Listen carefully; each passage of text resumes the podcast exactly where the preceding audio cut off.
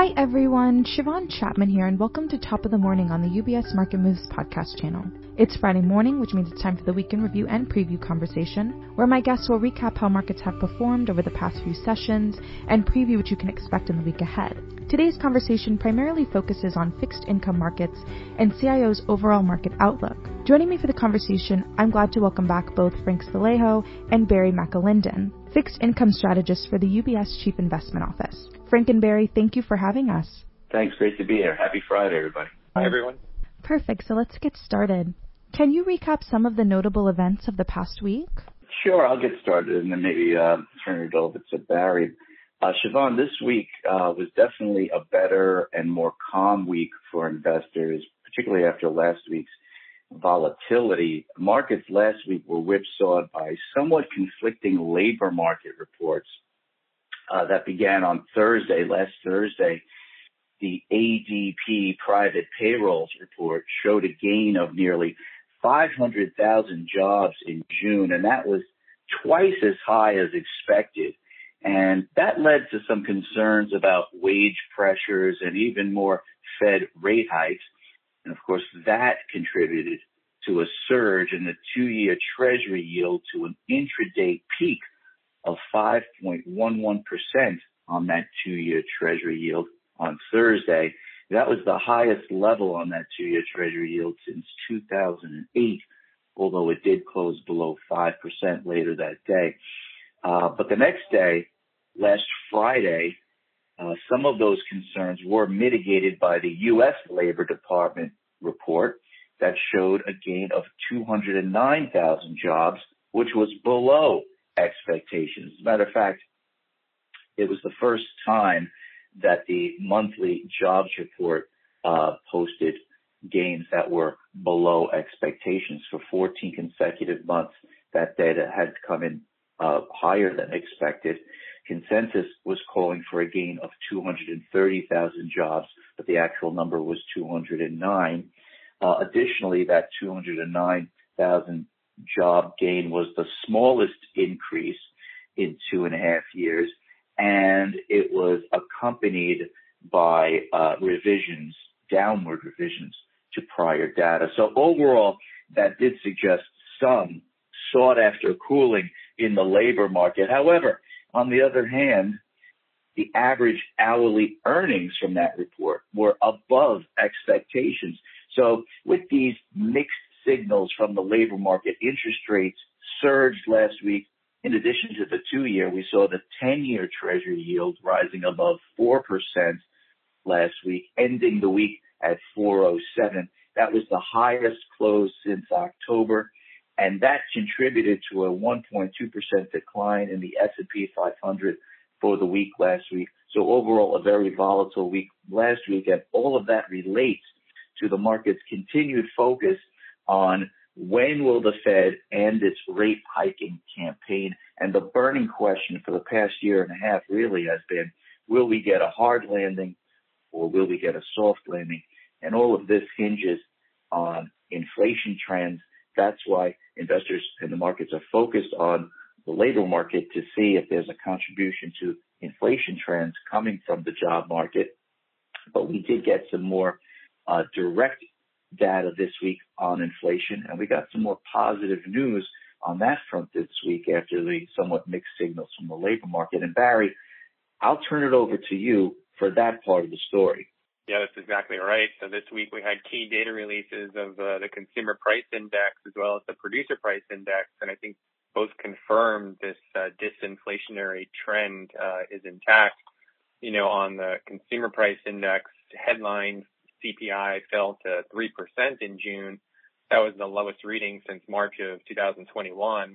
And of course, we were at a, a cycle high of 9.1% a year ago. Uh, we did have some favorable base effects related to the surge in energy prices last year that uh, was a source of uh, the reprieve uh, for this latest reading. But core inflation as well uh, fell to 4.8% from 5.3% in May it was up only 16 basis points month-over-month, and that was the smallest increase since February of 2021. So uh, the market was encouraged um, by kind of below the surface uh, elements of CPI and even if you dig a little deeper into the super core measures, uh, look to be going in the, the right direction. A similar story with the producer price index, where we did have core PPI running at a rate of 2.6% year over year. That was down from 2.8% in the month prior. Um, also this week was a reading from the Fed's Beige Book, and that gets released usually a couple of weeks before um, Fed meetings that take place, you know, like later this month. That showed anecdotal evidence from the various Fed regions, and the wording in the latest release was was indeed softer in terms of you know some of the growth and inflationary pressures that have been present in prior versions of the Fed uh, Beige Book. So, you know that should be reassuring uh, for the Fed uh, in terms of that, that release. But you know overall, uh, yes, we do have another Fed meeting later this month where, you know, CIO does view it likely that we will see a rate hike take place as the market expects. But potentially based on where the, these data releases have come in, we might witness uh, a more neutral, less hawkish uh, message, you know, from the Fed and Chair uh, Powell. Certainly, if if data stays like it has been, it kind of raises the chances that the July hike, you know, may in fact be the last for the cycle. Thank you both for that update. So, Barry, how have fixed income markets been performing generally speaking, and also in the areas that each of you focus on specifically? I'll start. I'll focus on investment grade corporates. So, the index of investment grade corporates for the first half of this year, it was up 3.2%. Now, interesting though, based on the rate volatility that Frank talked about, you know, as of just a week ago, after the first week in July, that year-to-date return had dropped to 1.9% because of that rise in rates. However, as of yesterday's close, so just another week later, we're back up to 4.8%. So we have seen some interest rate volatility definitely affecting the performance of fixed income assets. However, um, what's been more dependable this year, uh, more than we've witnessed, you know, in over a decade has been the coupon element. So the yield that investors can get in fixed income now for investment grade corporates remains over 5%. It's about 5.5%. And, you know, that's the real advantage that we see in the asset class. You know, these types of yield levels have not been attainable since really 2009, but, but more of the um, range that we witnessed, let's say in the first decade of the 2000s, you know, before the, the global financial crisis. And when you have yields this high, um, it still makes us comfortable in terms of the future return prospects of the asset class, even though credit spreads themselves are are, not um, really factoring in much in the terms of you know economic weakness. Spreads are about the 38th percentile uh, that they've been at over the past 10 years, so below average. Um, you know, tighter levels of spreads, but again, it's that yield that should help buffer returns going forward, even if we do see credit spreads widen out a bit. You know, if we do see some, um, you know, higher for longer effects of the Fed's uh, rate hiking campaign, you know, take hold and, you know, cause, let's say, another market jolt, uh, I think that high level of yield uh, that we see in, in IG and really across the curve uh, is a positive attribute, again, to help uh, provide a cushion for potential ri- any rises in credit spreads that we that we witness. And and from my perspective, uh, with respect to preferred stocks and, and the preferred securities sector, somewhat of a similar story as Barry uh, outlined there for investment grade corporates. Preferreds have had a nice rebound this week uh, after last week's rate driven pullback. So we've basically taken a round trip for the month of July, and we're now somewhat flat month to date, maybe marginally positive. Again, similar to the IG performance that uh, uh, Barry just outlined.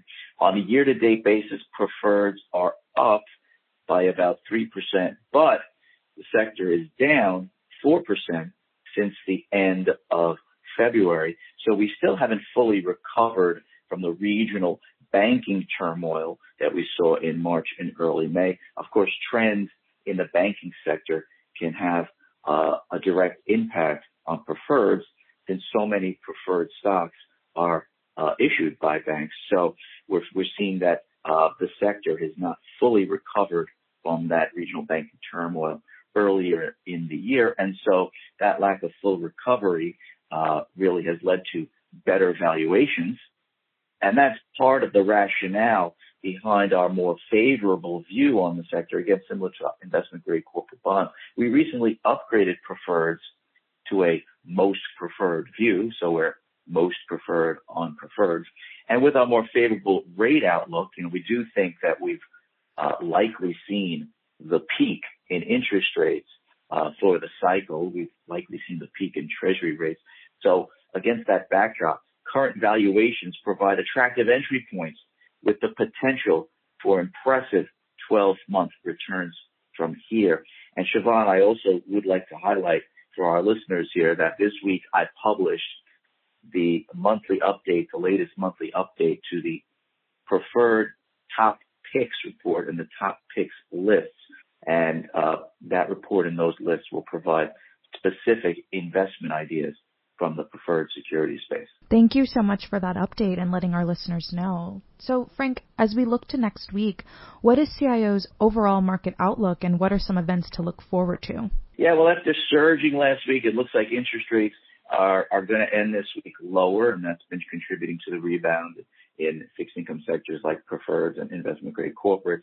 Uh, looks like the 10 year treasury, uh, is, is below, uh, uh, 380 right now. It closed below 380 last night. Uh, and we're about 378, 379 as we speak. Uh, meanwhile, the S&P 500 closed above 4,500 last night and it's tracking uh, a gain of about two and a half percent for the week. Um, overall, with inflation trends, uh, you know, they looked a bit more encouraging this week. That's still not enough to suggest an easing in monetary policy anytime. In fact, Fed officials continue to talk about the need for restrictive monetary policy to bring inflation lower. We've heard from a couple of uh, Fed officials even after the CPI inflation data come out and make that point. Um, we will get, as Barry said, another Fed meeting. The FOMC will have a, uh, another rate decision uh, uh, in a few weeks, July 26th. Our expectation is uh, that they will hike rates once again by 25 basis points. And the risk for the markets is that the longer the Fed needs to sustain rates at elevated levels, the more likely we are to get a more meaningful slowdown in the economy and with it, you know, the potential risk of recession. And frankly, that's just not being priced into stocks right now. When it comes to U.S. equity valuations, we look at the S&P 500, a soft landing is being fully priced in, but risks do remain that we don't necessarily achieve that soft landing, and those risks are not being priced in. So we continue at CIO to favor bonds over stocks, primarily because a high level of sustained interest rates poses a greater risk to stocks than to bonds, actually. And as long as those interest rates are being sustained, they actually provide uh, a greater opportunity to earn a nice coupon in fixed income sectors. So uh, in terms of specific sectors, we do favor preferred securities and preferred stocks, as I mentioned, as well as investment grade corporate bonds, as Barry highlighted. We also have a positive view on U.S. dollar denominated emerging market bonds, as well as dividend paying stocks. Thanks, Frank. And, along the lines of, um, you know, what's being priced into risk assets, we're getting uh, uh, the, onset of the second quarter earnings season just starting today, really, for, for the U.S. Uh, companies. So um, we'll be looking, you know, very closely if, there's a confirmation from the earnings results and particularly the commentary on management about the forward outlook, uh, about the, you know, the prospects of uh, the economy and, and the potential, you know, for a soft landing, you know, from that bottom up perspective will be important as we digest uh, earnings.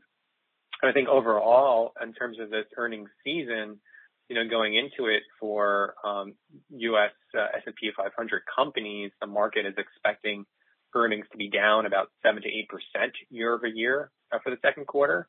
So if earnings do beat by their historical average of about 4 percent, they could be down perhaps more like 3% uh, over the quarter. And you know, in fixed income, we'll be paying also close attention to uh, to revenue growth uh, in the quarter. um, you know, actual results and revenues do tend to come in better uh, by about 1% for revenues, but that again, that'll be important from the uh, from the fixed income kind of um, point of point perspective as well. And outside of earnings, um, we do have, of course, weekly economic data to look forward to. Probably nothing quite as significant as the inflation report or the or the jobs report that Frank touched upon. But next week we do get um, data on retail sales, industrial production, as well as capacity utilization. Um, so those will be inputs as far as how uh, growth is is tracking, you know, for the second quarter, which is currently tracking quite strong, you know, over 2% according to the Atlanta Fed uh, GDP estimate. And also next week will be data on housing, the NAHB Housing Market Index, building permits, housing starts, and existing home sales. And of course, um, you know, fundamentally, we've been uh, experiencing a bit of a shortage of housing. And um, with the strong labor market, we have seen strength in the housing uh, market. So look to see if that's sustained in next week's numbers as well. Perfect. Thank you both so much for joining me today. Our pleasure. Thank you. Of course. Again, today we have been joined by Frank Sileo and Barry McAlinden, Senior Fixed Income Strategist Americas for the UBS Chief Investment Office. And as a reminder to our listeners, Top of the Morning is a part of the UBS Market Moves podcast channel, which is available where podcasts are found, including on Apple Podcast and Spotify. Visit ubs.com forward slash studios to view the entire podcast offering. From UBS Studios, I'm Shiavon Chatman, and thank you for joining us. UBS Chief Investment Office's investment views are prepared and published by the global wealth management business of UBS AG or its affiliate, UBS. This material has no regard to the specific investment objectives, financial situation, or particular needs of any specific recipient and is published for informational purposes only. As a firm providing wealth management services to clients globally, UBS AG and its subsidiaries offer both investment advisory services and brokerage services. Investment advisory services and brokerage services are separate and distinct, differ in material ways, and are governed by different laws and separate arrangements. In the USA, UBS Financial Services Inc. is a subsidiary of UBS AG and a member of FINRA SIPC. For information, please visit our website at ubs.com forward slash working with us. For a full legal disclaimer applicable to the independent investment views produced by UBS, please visit our website at ubs.com forward slash CIO dash disclaimer.